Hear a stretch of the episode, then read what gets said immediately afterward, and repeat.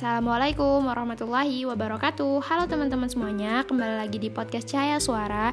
Jadi di episode kali ini uh, kita akan ngebahas tentang privilege. Karena belakangan ini aku lihat tuh di media sosial tuh banyak banget yang ngebahas tentang privilege ini. Sebelum kita bahas panjang, uh, kita harus tahu dulu privilege ini tuh apa jadi katanya orang yang punya privilege atau orang-orang yang terlahir punya privilege itu hidupnya jauh lebih gampang, startnya juga beda sama orang-orang biasa. Istilahnya kalau mereka tuh startnya udah dia untuk menuju sukses, mereka tuh udah di poin ke-6. Sedangkan orang-orang biasa itu masih berada di poin satu. Jadi uh, mereka tinggal ngelanjutin dikit dong untuk menggapai titik sukses dibandingkan orang-orang biasa yang harus start dari angka satu ke angka 10 lah misalnya. Jadi kalau orang-orang yang punya privilege itu startnya tinggal dikit lagi karena mereka sudah ada banyak dorongan gitu. Ibarat kayak orang-orang kaya gitu udah banyak uh, dukungan untuk menuju kesuksesan. Tapi ya sebenarnya nggak semuanya. Kalau menurut KBBI sendiri privilege itu artinya hak istimewa. Nah teman-teman tahu nggak sih kalau ke kesuksesan Rasulullah dulu itu dalam berdakwah salah satunya karena beliau punya privilege. Jadi kalau kita sering dengar Rasulullah itu rumahnya kecil, jangan kira Rasulullah itu miskin, berasal dari keluarga miskin, nggak punya. Oke, nah kita akan ngebahas uh, idola kita, tun panutan kita. Ternyata beliau, beliau ini punya privilege. Nah, jadi dari sini kita akan uh, tahu bagaimana sih cara kita uh, memandang privilege itu sendiri.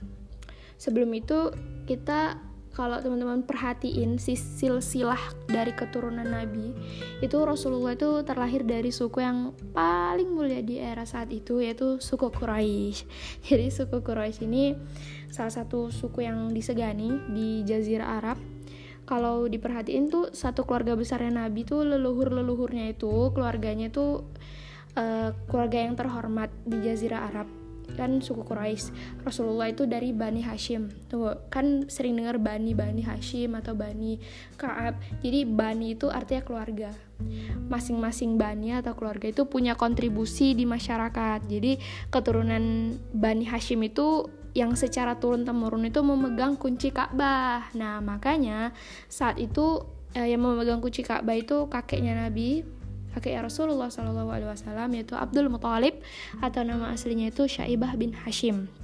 Nah kita semua tahu Rasulullah kan lahir sebagai anak yatim, tapi beliau itu uh, bukan anak yatim biasa gitu. Meskipun ayah Rasulullah sudah meninggal, tapi beliau dibesarkan di keluarga yang sangat suportif dan disegani sama masyarakat. Jadi kalau kita tahu waktu kecil Rasulullah menggembala domba, itu bukan gembala yang B aja gitu. Bukan gembala domba yang biasa aja tapi itu tuh kayak anak remaja yang udah bisa manage peternakan domba yang besar banget. Kayak udah PT apa sih kayak udah besar lah gitu. Nah sekarang itulah Rasulullah sejak kecil. Bayangin dari zaman dulu tuh setiap tahun orang-orang tuh kan rutin ke Mekah untuk beribadah haji Ya, jadi haji itu sebenarnya udah dari zaman Nabi Ibrahim alaihissalam dan turun temurun juga sampai ke kita. Dan kabilah-kabilah Quraisy kan punya peran masing-masing dan itu menjadi kebanggaan mereka. Ada yang tugasnya memberi makan, memberi minuman, tempat tinggal kepada para jemaah haji dan keluarga yang bisa serving para jemaah haji itu bukan keluarga biasa-biasa aja gitu, bukan keluarga-keluarga atau dari bani-bani yang B aja. Salah satunya Bani Hashim, kabilahnya Rasulullah Shallallahu Alaihi Wasallam. Kalau sekarang tuh ibarat kayak keluarga pejabat kali ya. Jadi keluarga Rasulullah tuh kayak keluarga pejabat yang bisa serving jemaah-jemaah haji gitu. Nah, itulah salah satu privilege-nya Rasulullah. Coba bayangin di tengah kebobrokan bangsa Arab zaman dulu, terus tiba-tiba ada yang mau merubah sistem, ngajak untuk menyembah Allah, Tuhan yang benar, ya kaget dong. Pasti orang-orang sejazirah Arab pasti kaget gitu. Kalau orang biasa mah pasti udah kayak kalau sekarang gitu ya udah diinjak-injak terus dibunuh di hari pertama.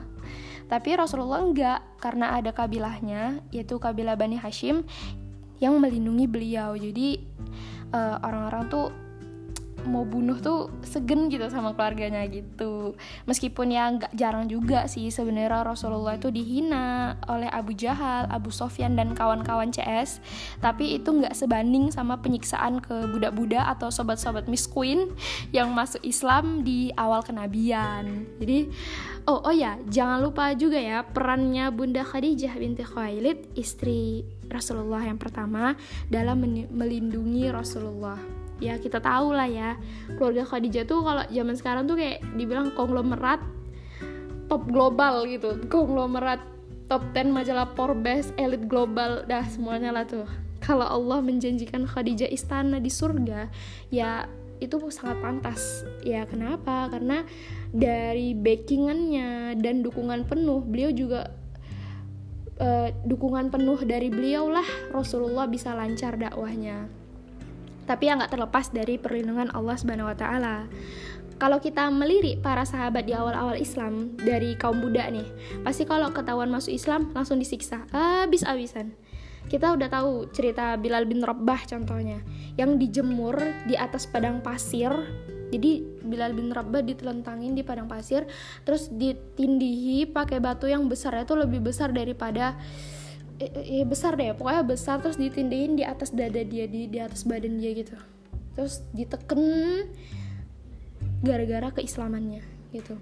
Ada juga Ammar bin Yasir yang dipaksa murtad plus disiksa gak henti-henti disiksa habis-habisan karena keislamannya. Sampai ayah ibunya pun mati ditusuk tombaknya Abu Jahal dan sederet sahabat-sahabat yang lain yang gak kalah berat siksaannya pastinya. Di zaman itu juga hampir mirip-mirip sama zaman sekarang lah konsepnya. Kalau orang-orang terhormat masuk Islam, ya pasti diiming-imingin harta, wanita, atau kedudukan ya dibaik-baikin lah untuk nggak masuk Islam gitu. Ya be jadi beda banget kalau misalnya orang yang kaya atau terhormat atau terpandang ketika masuk Islam diperlakukannya dengan budak-budak atau sobat-sobat miskin rakyat jelata. Kalau masuk Islam itu gimana diperlakukan? Jadi itu pentingnya privilege pada zamannya Rasulullah gitulah. Ya pastinya kan uh, kalau sama budak atau rakyat jelata itu auto disiksa sampai dibunuh. Jadi gak berharga gitu loh nyawanya Nah, jadi uh, poin yang mau disampaikan di sini adalah Allah tuh nggak main-main mengutus Rasulullah. Rasulullah tuh lahir di keluarga yang terhormat, punya kedudukan di Jazirah Arab untuk memudahkan dakwahnya beliau, tapi punya privilege kayak gitu juga nggak bikin Rasulullah 100% safety sih dari ancaman dan siksaan.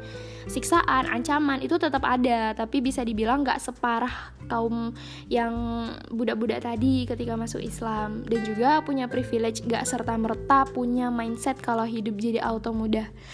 Gak serta merta lo terlahir dari orang kaya lo terlahir dari orang-orang terpandang pejabat terus lo bisa sukses dan hidup lo jadi auto lancar gitu ngalir aja.